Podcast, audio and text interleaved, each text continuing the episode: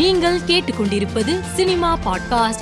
நடிகர் ஜெயம் ரவி காரைக்கால் அடுத்து திருநள்ளாரில் உள்ள புகழ்பெற்ற சனீஸ்வரர் கோவிலில் சாமி தரிசனம் செய்துள்ளார்.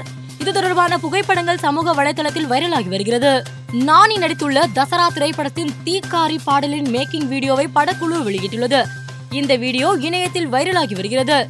ஓய்வு பெற்ற நீதிபதி வள்ளி நாயகம் தலைமையில் இயங்கும் சர்வதேச ஊழல் தடுப்பு மற்றும் மனித உரிமைகள் ஆணையம் சார்பில் நடிகர் வடிவேலுவுக்கு கௌரவ டாக்டர் பட்டம் வழங்கப்பட்டது. இது தொடர்பான புகைப்படங்கள் சமூக வலைதளத்தில் கவனம் பெற்று வருகிறது.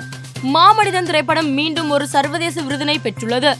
அதாவது அமெரிக்காவில் நடைபெற்ற இருபத்தி ஒன்பதாவது செடோனா சர்வதேச திரைப்பட விழாவில் இப்படம் சிறந்த ஊக்கமளிக்கும் திரைப்படம் இன்ஸ்பிரேஷனல் ஃபீச்சர் பிலிம் என்ற விருதினை வென்றுள்ளது. இது தொடர்பான புகைப்படங்கள் இணையத்தில் வைரலாகி வருகிறது. லியோ படப்பிடிப்பு தளத்தில் இயக்குனர் கௌதம் வாசுதேவ் மேனன் தனது பிறந்த நாளை கேக் வெட்டி கொண்டாடியுள்ளார். இது தொடர்பான புகைப்படத்தை படக்குழு இணையத்தில் பதிவிட்டுள்ளது. காஷ்மீர் படப்பிடிப்பு தளத்திலிருந்து சென்னை திரும்பிவிட்டதாக மிஷ்கின் சமூக வலைதளத்தின் வாயிலாக தெரிவித்துள்ளார்.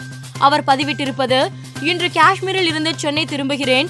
மைனஸ் பன்னிரண்டு டிகிரியில் ஐநூறு பேர் கொண்ட லியோ படக்குழு கடுமையாக உழைத்து என்னுடைய பகுதியை நிறைவு செய்தது. லியோ திரைப்படம் மிகப்பெரிய வெற்றியடையும். அன்புடன் மிஷ்கின் என்று நீண்ட பதிவை வெளியிட்டுள்ளார். மேலும் செய்திகளுக்கு மாலை மலர் பாட்காஸ்டை பாருங்கள்.